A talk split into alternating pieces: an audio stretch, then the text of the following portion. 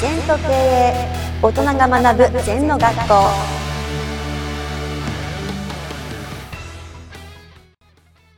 先生、こんにちは。はい、こんにちは。元気、勇気、やる気、そのうちの今日は元気についてもう少し詳しく深掘りしていただきたいと思います。本当にね、あの元気のある人と元気のない人違いますよね。うん、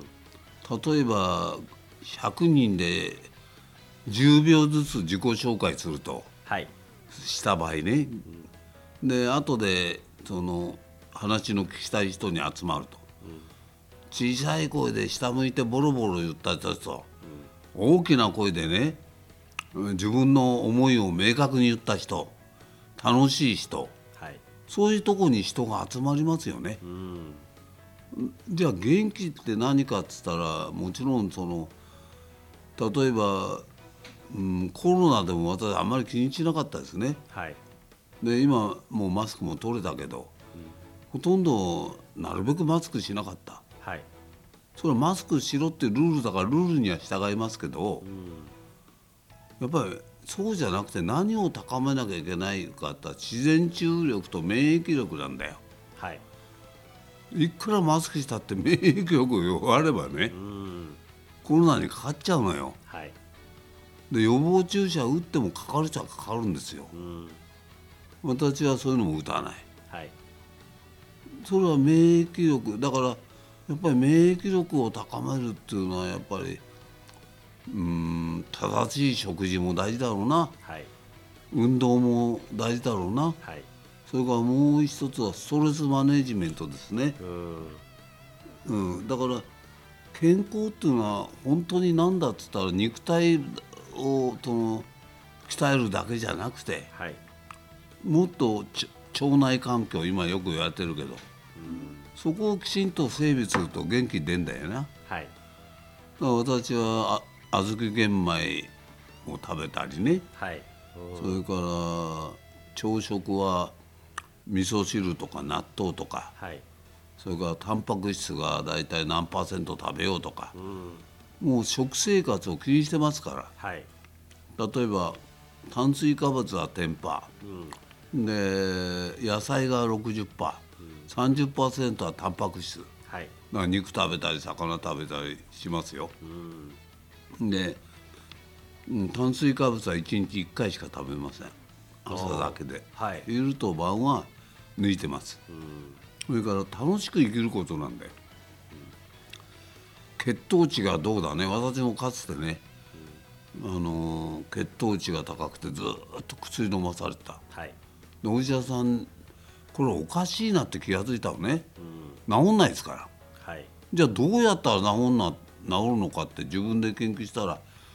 食事と運動なんですよ、うん、あと笑うこと、はい、うん、そういうことをやってればね、う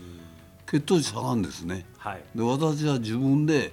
それやったらお医者さんがびっくりしちゃって、はい、あんまり下がったんで、へー、で医者、医者は自分の薬で下がってると思ってるんですね、はい、でその薬では下がんないんです、うん、で結局そのドクターにもう薬いらないと、はい、ドクターはね危ないから飲んどけって言うんですね、うん、で薬飲むとねやっぱりね頭がぼーっとしたり下痢になっちゃうの、はい、やっぱりね食欲がなくなっちゃってどんどんね、だから糖尿病のあれはちょっと気をつけないと、血圧が高いから抗化剤飲ますって本当にそうなのかねって、うーん、で血圧でも血糖値でも平均的なものを標準というんだよな、はい、だけど小さい人もいれば大きい人もいれば年齢もいろいろだよ。もう私なんかもある程度年齢になったらね、はい、血圧なんかある程度高くなきゃダメなんだよ。うーん、それを標準に合わせてんだよね、はい、で薬飲んだらおかしくなっちゃうんだ。私はそれから和田秀樹先生がいろんな本書かれて、はい、あの医者に行くよりか自分で治せって、それ和田さんに医者を書いてね、はい、うん、あのやっぱり薬一切やめました。あ、その代わり、はい、それこそ勇気がいるぞ。うーん、薬やめるっていうことは何に頼るかとは運動と、はい、ストレスマネジメントと、はい、食事しかないんですよ、